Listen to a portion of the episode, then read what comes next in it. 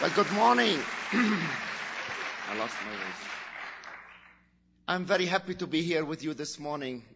It's a great privilege for me that I'm sharing the Word of God with you, and thank you for allowing me to share the Word of God. You know, my Bible is in Arabic, and if I read it for you, you won't understand anything. So that's why I'll ask Brother Skip to read it for you, and then we can share the Word of God together.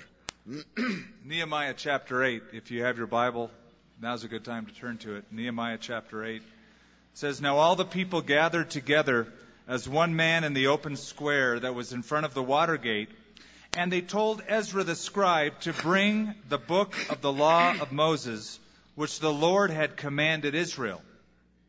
So Ezra the priest brought the law before the assembly of men and women and all who could hear with understanding on the first day of the seventh month. And then he read from it in the open square that was in front of the water gate from morning until midday before the men and women and those who could understand, and the ears of all the people were attentive to the book of the law. So Ezra the scribe stood on a platform of wood that they had made for the purpose, and beside him, at his right hand, stood all these guys whose names I'm not going to pronounce. In verse 5, Ezra opened the book in the sight of all the people, for he was standing above all the people, and when he opened it, all of the people stood up. And Ezra blessed the Lord, the great God. All the people answered, Amen, Amen, while lifting up their hands. And they bowed their heads and worshiped the Lord with their faces to the ground. Also, all these guys whose names I'm not going to read, they gave the, verse 8, they read the law distinctly from the book in the law of God, and they gave the sense and helped them to understand the reading. And Nehemiah, who was the governor, Ezra, the priest and scribe, and the Levites who taught the people said to the people, This day is holy to the Lord your God. Do not mourn nor weep. For all the people wept when they heard the words of the law. And then he said to them, Go your way, eat the fat, drink the sweet, and send portions to those for whom nothing is prepared, for this day is holy to our Lord. Do not sorrow, for the joy of the Lord is your strength. So the Levites quieted all the people, saying, Be still, for the day is holy, do not be grieved. And all the people went their way to eat and drink, to send portions and rejoice greatly, because they understood the words that were declared to them. Amen. Thank you. Shall we bow in prayer? Father, once again, we bow before you, asking you to take over this hour. We pray in Jesus' name that the Spirit of the living Christ will be on us to bless and to teach.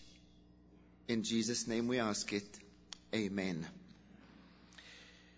Before I start my message to you this morning, I have two things I want to say. First, it's not easy for any man to stand in the pulpit where Skip Heitzig is a preacher. I tell you the truth that I have gone all over the world preaching the gospel and I wasn't afraid. But when I came to this church and I had Skip preaching, I'm afraid. You have a great man of God. So the Lord bless him.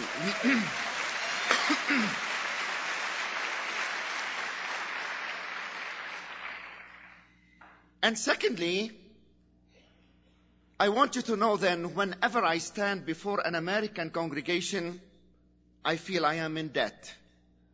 I am in debt with all my life to the Americans because I was saved through an American through an American missionary, and I was called to the ministry through an American evangelist, and the ministry in Lebanon has been sustained through an American friend. So thank you in the name of Jesus for sending missionaries all over the world, and especially to Lebanon. And thank you for spending your money for the furthering of the gospel of Christ. May the Lord bless you. We have started our ministry in Lebanon in 1975. And we were only three people. Now, by the grace of God, we have six churches. We have four in the Arabic language and one in Sri Lankan language and one in the Sudanese. We have about 60,000 Sri Lankan in Lebanon working. They cannot speak English very well to understand the gospel, and they cannot speak Arabic very well to understand the gospel. So I've sent to Sri Lanka and brought a man and his wife, and he is a pastor of that church. And we have already baptized about 47 uh, from a Buddhist background within four years. So praise God for his uh, glory.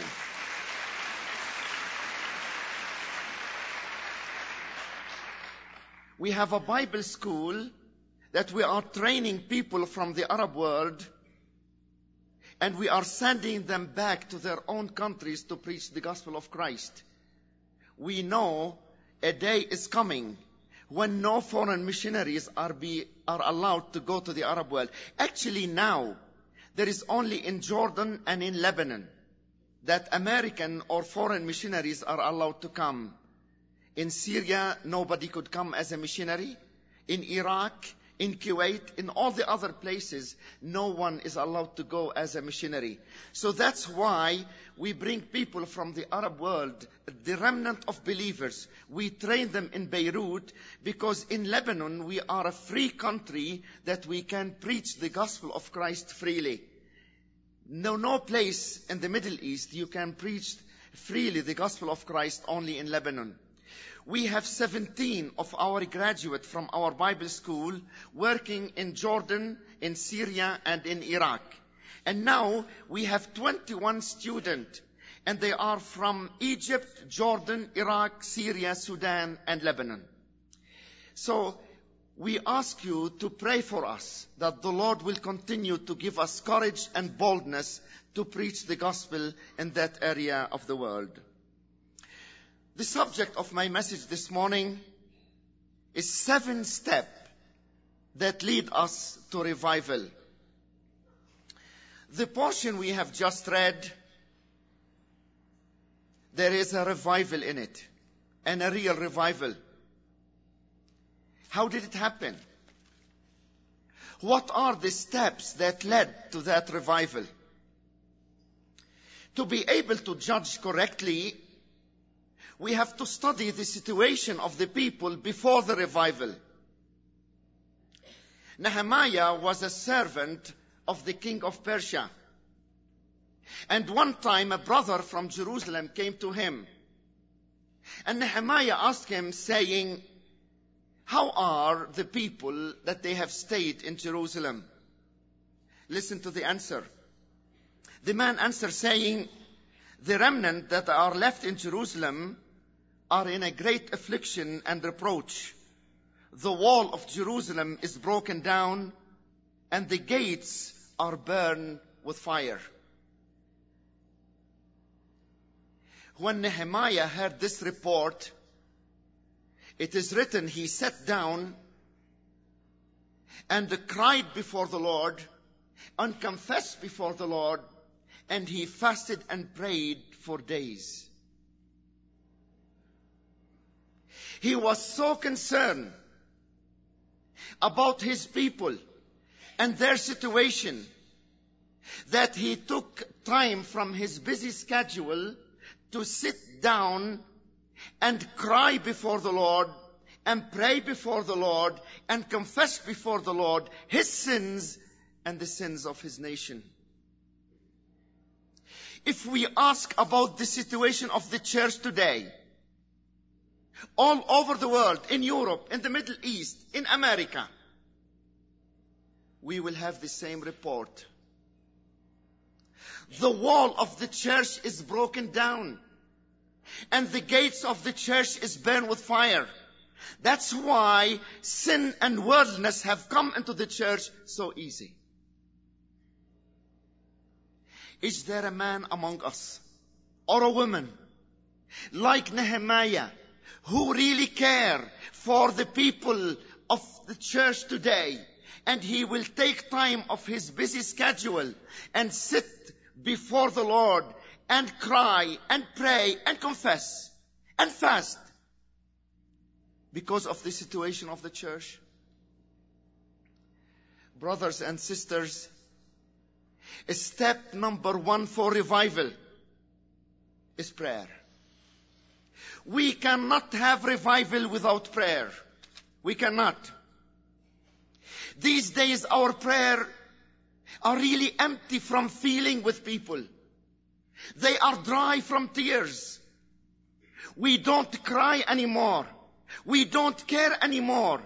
We hear about this person has fallen and that person has fallen. We hear about the church. They are fighting together, but we don't really care. Nehemiah cared for his people and he took time from his busy schedule as a servant of the king of Persia and he prayed and fasted and cried and confessed before the Lord. I pray you in Jesus' name that if you are really concerned about the situation of the church in the Middle East and in Europe and in America, that you will take time from your busy schedule and you sit before the Lord in prayer and crying and fasting and confessing. And I am sure God will send revival. You know, there will be no revival without prayer. God has given us the greatest power on earth, and it's prayer. But we have lost that power. We have lost it. When we started our Quarantina church, I am so sorry I'm losing my voice. When we started our Quarantina church, we have started it in an upper room. And we thought at that time that a person will be kneeling down and praying till the second coming of Christ. And we have gone like this for six months. Then the war started between the Christian militia and the Lebanese army. And we couldn't go down to the church. And that chain was broken. And then the war stopped. Now we don't have people enough to fill that program, to come at night time, all night praying and all day praying. Because everybody is busy. And do you know, since we stopped praying, we don't have, we cannot see souls coming to Christ as we did before. If you want to save the people of America, if you really want to save people from hellfire, we have to take time to pray. Because when we pray, God will send revival. You know, all the prophets of the Old Testament have prayed and they have got victory through prayer. Elijah prayed. Elijah is a man like us. And he prayed that it won't rain for three years and six months and it not, did not rain. Then he prayed asking for rain. It rained. Joshua prayed. One time he was in a battle and he did not finish that battle. And the sun was setting down and he prayed that the sun will stay. And God answered his prayer. And for God to answer the prayer of Elijah, uh, of, of Joshua, he had to change the solar system. Brothers and sisters, I pray you in Jesus' name that you take time to pray. If you are really concerned about the situation of the church in your country and the church in Europe and the church in the Middle East and all over the world, we have to take time to pray. May the Holy Spirit speak to every one of us this morning and convincing us that we cannot have revival without prayer. And this is the need of the church. Wherever we go, if we ask a believer, individual, or a church as a whole, what's the need today? Say, we need to be revived again. May the Holy Spirit revive us all again. May the Holy Spirit send revival to the Church of America and especially to this church. So step number one for revival is prayer. Step number two is unity. And all the people gathered themselves together as one man. All the people, they gathered themselves together as one man. You know, they had one goal. And that goal is to know the mind of God. That's why they asked Ezra and they said, bring us the book of the law. We want to know what God is saying. You know, our problems today, that we don't want to know the mind of God. We are satisfied to know the mind of other people. We want to know the mind of this scholar, what he is saying, and this theologian, what he is saying. So we don't really seek to know the mind of God. There is a blessing in the world today which have turned to a curse. And this blessing is that we have so many good spiritual books. And instead of reading the Word of God, we are reading these, about the Word of God. We are reading these books. Do you want revival? You have to go back to the Word of God. You have to know the mind of God. And we have to do what God is doing, and then we will have revival. So they were united to know the mind of God. Without unity, we cannot have revival. When I heard Skip on Wednesday, and he was explaining to us the mind of God and how we should finish. And then he gave an altar call. Believe me, I wanted myself to come forward and give my life to the Lord because I knew the mind of God. I wanted myself to come forward and give my mind to the Lord, give my heart to the Lord again. So I pray you in Jesus' name, brothers and sisters, just seek the mind of God and see what He wants from you and do it. And then you will be revived. Not only they were united to know the mind of God, but they were united to the place and to the hour. You know the problem in our churches today? That we fight each other for the least thing. We are not united. We are not united. And the thing which stands in the way, it's the personal interest.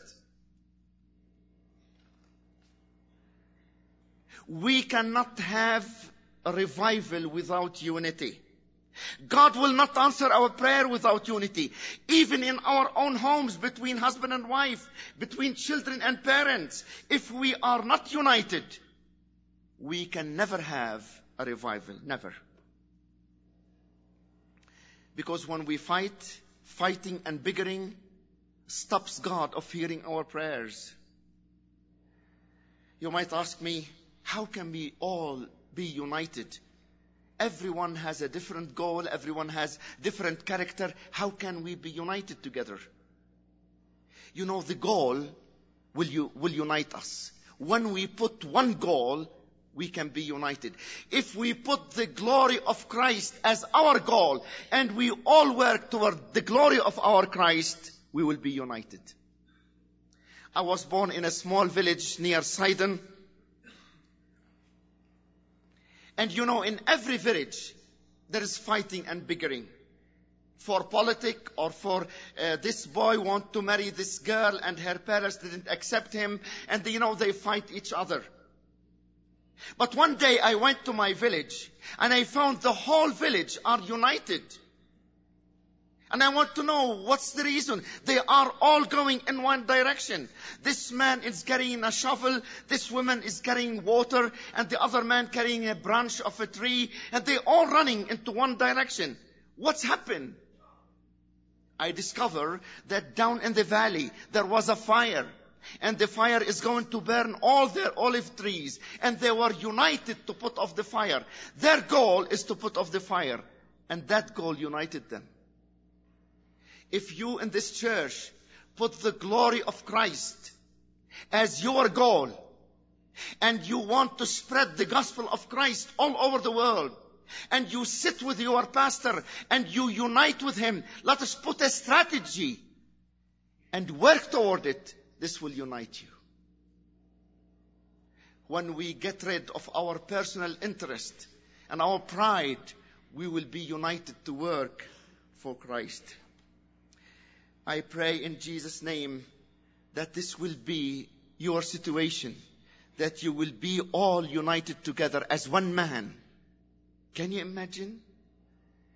10, 15,000 people united together, working for the same goal, the glory of Christ, and living the life which the Lord wants you to live. One time I was preaching in Sidon, and I was talking about the Christian life. And after I finished the message, a lawyer came to me from a Muslim background and he said, you know, if you really, you Christian live the same way as you are talking, there will be no other religion in the Middle East.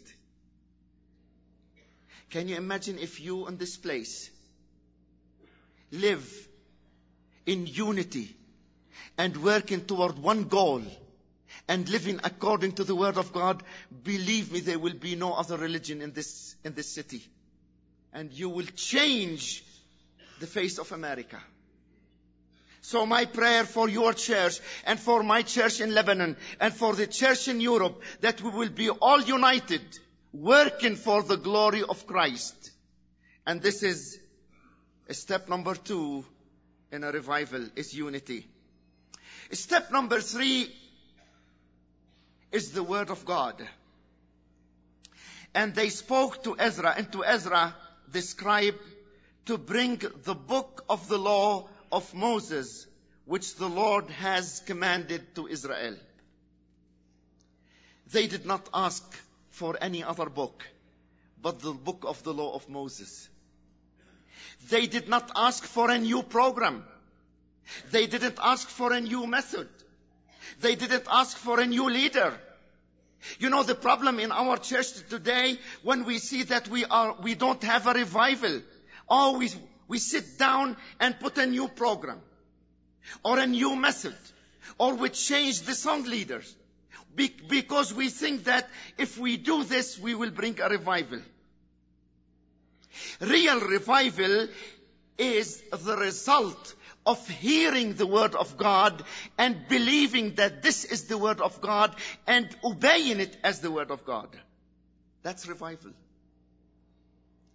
Let me refer again to Wednesday night. Skip was preaching the word of God and people were convinced that this is the word of God and they wanted to repent and they came forward declaring that we want to repent. We believe this is the word of God. That's revival. That's revival. I pray you in Jesus' name, don't exchange the word of God for any entertainment program.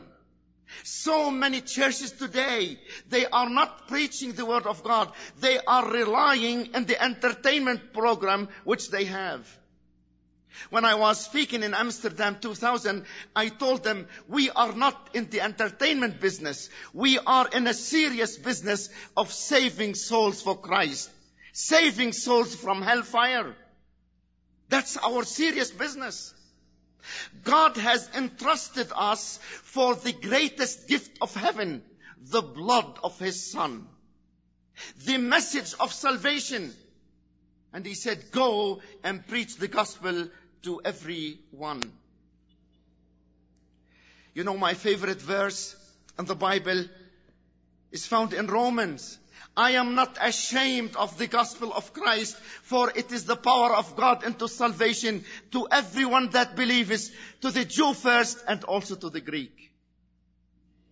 Can you imagine if every one of us will say the same? I am not ashamed of the gospel of Christ. People in my country, when they go to church, or some of them, they put the Bible like this and nobody would see it because they're afraid. They're ashamed. But when they want to, when they want to put a, a, cig- a packet of cigarette, they put it in a white shirt. And when they are going to the cabaret or dancing or doing anything, they go with boldness. My prayer for us Christians that we are not ashamed of the gospel of Christ, for it is the power of God into salvation to everyone that believeth, to the Jew first and also to the Greek. So, step number three for revival is the word of God. Oh, my brothers and sisters, I pray you in Jesus' name, live it, memorize it, and be proud of it, for it is the power of God into salvation. And step number four, it is reverence for God. When Ezra opened the book of the law, the whole people stood up. And when he praised the Lord, everyone lifted his hand up. And then they respond by saying, Amen, Amen. And then they put their faces to the ground and worship the Lord. Just imagine with me. You are in Jerusalem, in front of that beautiful temple. And maybe a million people there, or 500,000 there. And when Ezra opened the book of the law, everybody stood up. He didn't ask them to stand. But there was reverence in their hearts for the word of God. Do you know when our Lord read the word of God? He was standing. You know when he preached, he sat down. But when he was reading it, he read it standing. Our problem today that we don't have that reverence for the Word of God anymore. We don't. In my country, there is some new translation for the Bible. They have changed verses in the Bible and they have changed words to suit the Muslims. One time I was preaching in Sidon again, and Sidon is a 99% Muslim city, and we had about 25 Muslims in the congregation, and I said to them, listen, I wish if I can say to you and be your friend and say that your religion will take you to heaven. But I can't, even if I put my life in danger. There is only one way to God, and it's through Jesus Christ our Lord. Because He said, I am the way, the truth, and life, and no one could come to the Father but through me. I pray you in Jesus.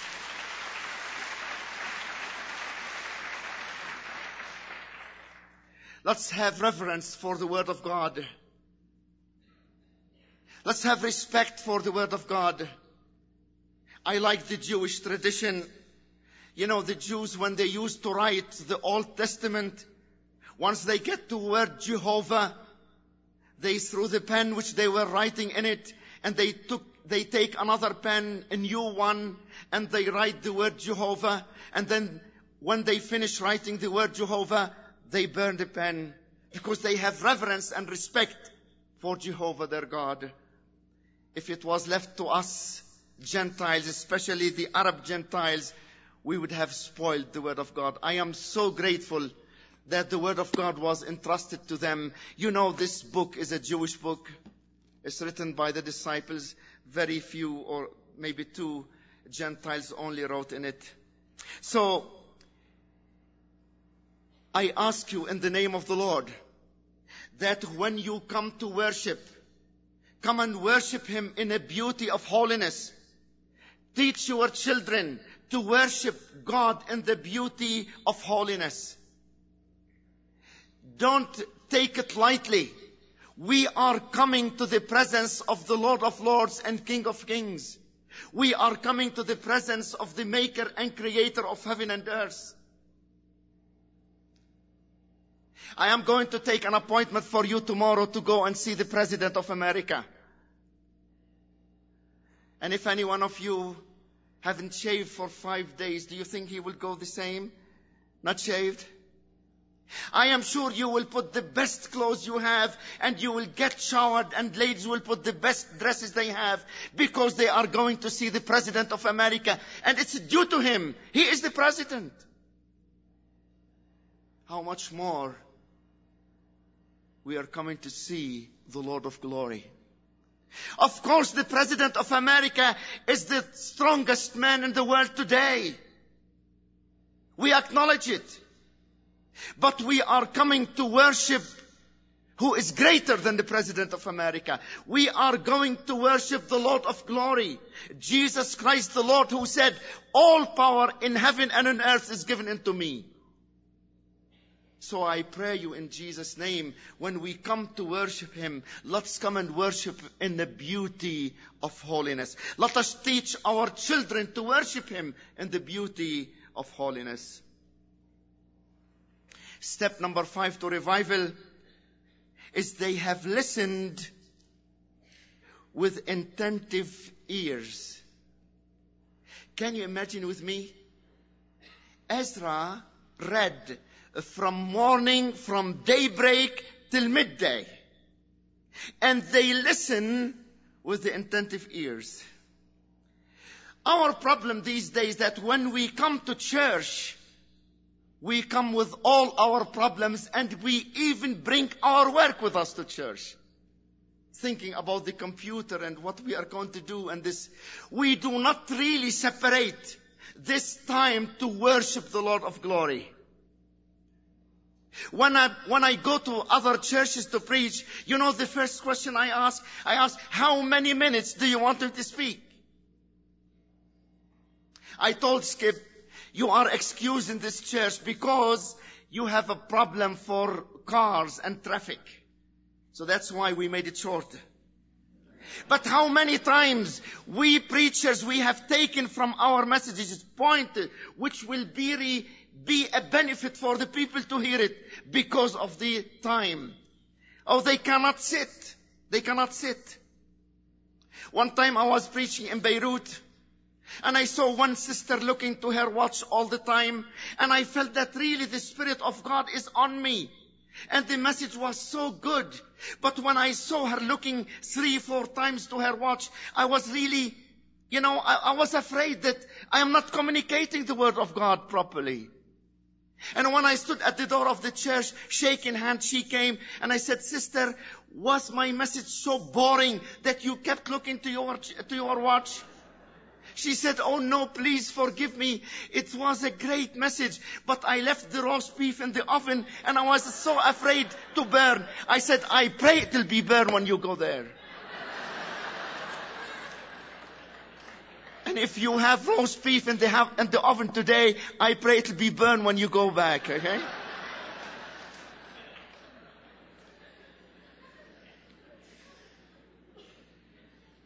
Many times, brothers and sisters, we preachers, we really prepare the whole week. And we cry before the Lord and we want this message to enter into the heart of others. And how discouraging to see one person sleeping. I envy Skip because the church is so big and he, people can sleep there, he doesn't see them. You know? But in our churches, they are so small. And I can see everyone. I can, see, you are not sleeping here, praise the Lord. But I, one time a friend of mine in Syria, Damascus, he was preaching and he prepared a message about the second coming of Christ. And he was so excited about this message. And he really wants to, everyone to hear that message. And right in front of him, after two minutes, a man fell fast asleep, you know. So he stopped preaching. His name is John. And he said, John, the Lord has come. And the man stood up, you know. And I am sure he will never sleep in church after that time.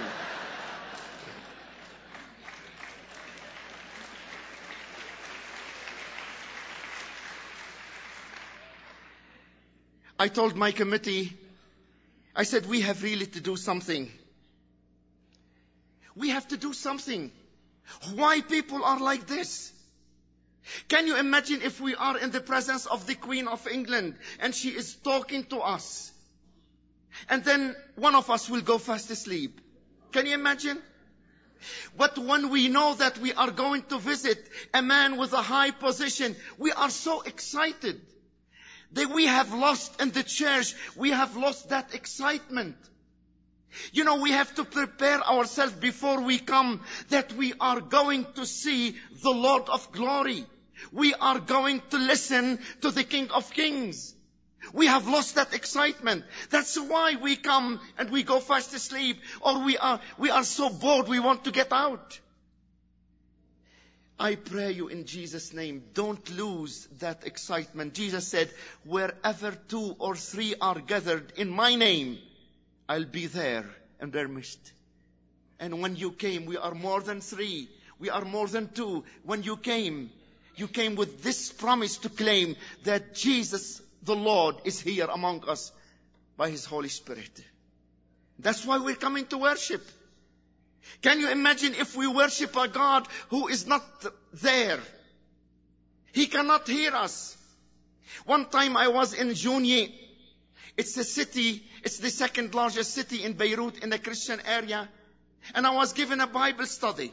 And you know, coming from a Catholic background, they challenged me and they said to me, you evangelicals, you don't love the Virgin Mary.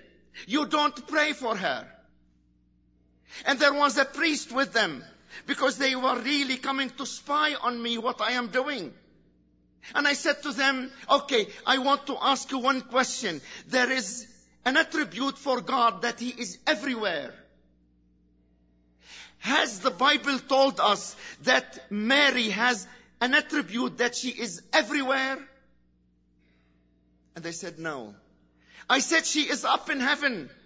She is the greatest woman ever lived. She is a holy woman and we love her. But we pray for a person who can hear. Jesus is with us. He said, I am with you. I am with you always. I said, that's why I don't pray for the Virgin Mary. I pray for Christ because He can hear me. He has an attribute that He is found everywhere. But the Virgin Mary, no, neither the saints. So he is here with us. Let's be excited. Let's be, let's be really on our feet, just watching and waiting for him to speak to our hearts. And uh, step number six, when they heard the word of God, they responded. They were responsive to the word of God. Ezra and Nehemiah read the book of the law. What's in the book of the law? I am sure he read the Ten Commandments to start. And when he read the book of the law, all the people start crying. Why? What's in the book of the law? Love the Lord your God with all your heart, with all your might, with all your strength. Don't, don't commit adultery. Don't steal. Don't tell a lie. Honor your father and mother. And here all the people believed that this is the word of God. And every one of them was measuring his life to the word of God.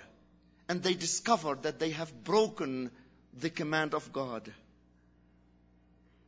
And that's why they start weeping and crying. How many times you have heard messages about holiness? Be ye holy for I am holy says the Lord. Without holiness it's impossible to see God. As without faith it's impossible to please Him.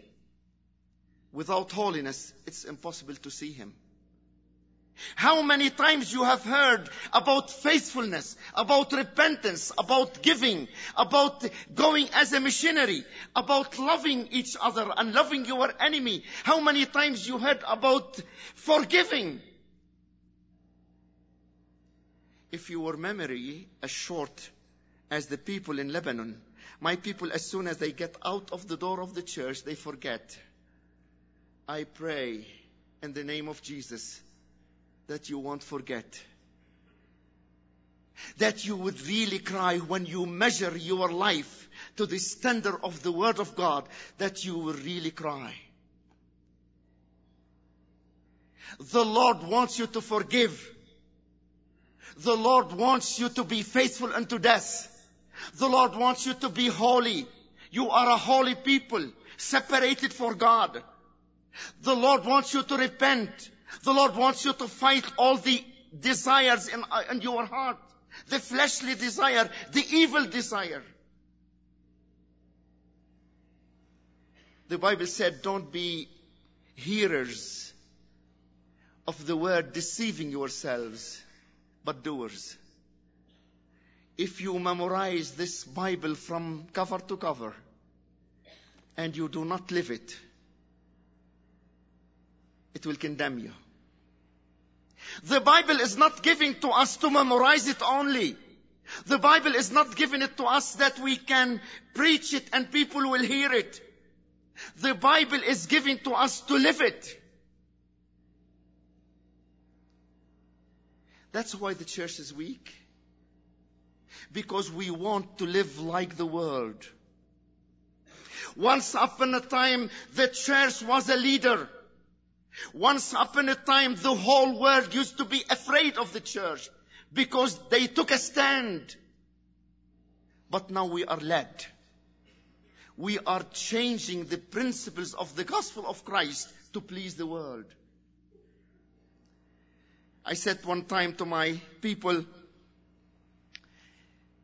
I said, why should we wait for an artist from France or England or Italy to show you how to dress? Why? Why don't you be the leader? Why don't you set the way? Why don't you set the tone for life? This is the way we are going to live. We are not going to imitate the world. You have to remember that we are in the world, but we are of, we are not of the world.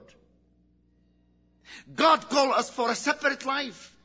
Even if we are among them, we are partners of the divine nature. When we really believe that this is the word of God, the only thing will help us is to obey it. You know, after the Israeli invasion, the Christian militia went to the Palestinian camps and they have committed a massacre there. Franklin Graham came to Lebanon at that time and I took him to the Palestinian camps. And his heart was moved with compassion. And he said, Sami, we have to do something to ease the suffering of these people. I said, what can we do? The Palestinians are the greatest enemies for Lebanon. They have started the war. They have killed our children. They have destroyed our homes. They have destroyed our economy. They are really the enemies of Lebanon. He said, we have to do something to help them. I said, I don't have anything to help them. I have the men, but I don't have the means. He said, Sami, if you have the men, I have the means. He knew what he was saying. I found, it was hard for me to find people to help me to go and help them. Because they consider them like enemies. I asked three, four Lebanese doctors. Nobody would go to me, with me to the camps. But I find an Armenian believer, a doctor, by the name of Peter Manoukian. He's gone to be with the Lord. He came here to America, immigrated, and he died here in America. I took him with me. I have a camper at home, which I used like a clinic.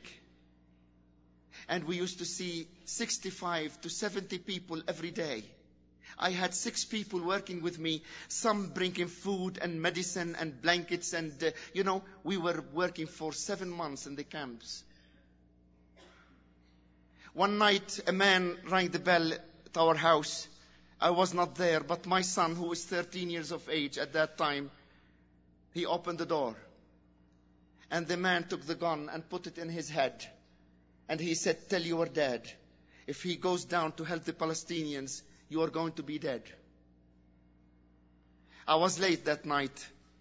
But when I came home, I find my wife and my son still sitting in the lounge waiting for me. And I said, what's the matter? You look very afraid. And Paul, my son, told me the story. And then they went to sleep and I couldn't sleep all night. I was praying, crying before the Lord. What can I do? The life of my son is at stake. And the Lord said, love your enemies. Love your enemies. Give them water to drink. Give them bread to eat. The second day, I went down to the Palestinian camps, as usual. In the evening, I was supposed to be in a Bible study, but I canceled the Bible study and came home. And behold, the same man rang the bell again. And I went and opened myself. He took the gun and he said, I told your son last night, if you go to the Palestinian camp, I'll shoot him. But now you are here, I'll shoot you. At this time, my wife came and stood between me and him. I pulled my wife back and I said, you coward, shoot. I thought if he shoots me, at least I save my son's life. But you know, brothers and sisters, our God is great. And because I obeyed him, he took care of me. That man did not shoot. He turned his back and went. This is the glory.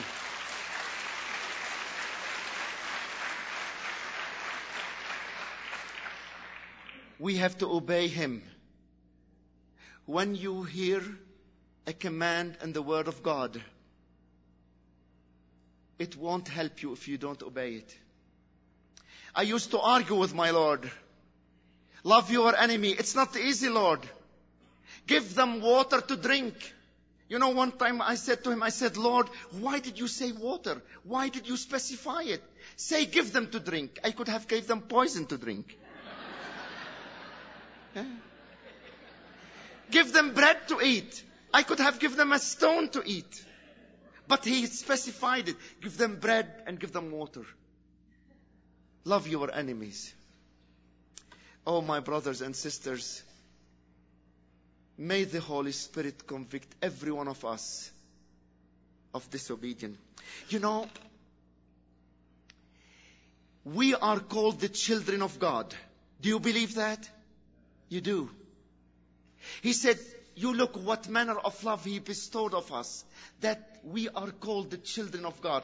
What is the responsibility, the first responsibility of a child toward his father? The first responsibility is obedience.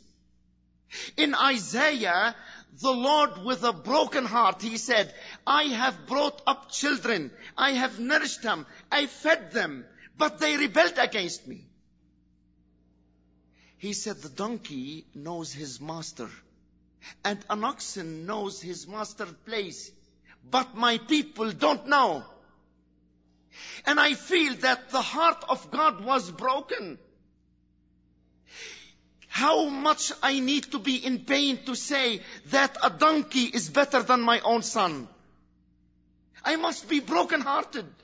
And I truly feel that God the Father was broken hearted. He brought children up, nourished them, and they rebel against Him. And we're doing exactly the same with Christ our Lord today. We are living a rebellious life, disobedient life. I pray you in Jesus' name, brothers and sisters, Jesus is coming soon. And maybe we are going to see the end he is going to write the last letter in history. The last word. Not America, not Russia, not China, not Israel, not the Arab. Jesus Christ is going to write the last word in history and he is coming again. So live for him.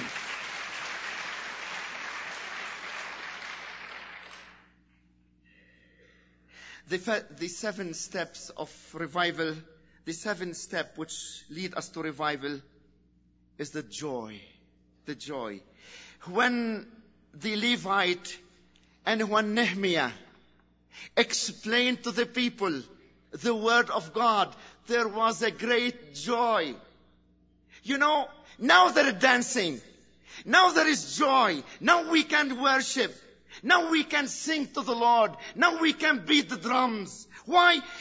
dancing and laughing, it's a result of repentance. It's a result, it's a result of a revival. Revival doesn't start with music. Revival starts with tears. They were crying first because they have broken the law of the Lord. And then when they repented, there was a great joy. Oh, I pray you in Jesus' name that you will all know the real revival. And the Levite said, don't cry. It's not time to cry. It is not time to cry. Of course you have broken the command of the Lord, but our Lord is a loving Lord, is a forgiving Lord. If they can say this in the Old Testament, how much more we can say it in the New Testament. Maybe your heart is crying now. You are not living a holy life. You are not living a life of obedience to the Word of God. The Holy Spirit is pointing things in your life that you need to repent. Don't cry. Don't be disturbed. Jesus is a loving Savior. It is written, if you confess your sins, He is faithful and just to forgive you your sins and cleanse you from all unrighteousness. Do you want revival? It's here today for you. If you truly repent from all your heart, and you will feel the joy of the Lord, and there will be a great revival. May the Lord bless you. A glory to his name. I'll ask Brother Skip to come and close in prayer.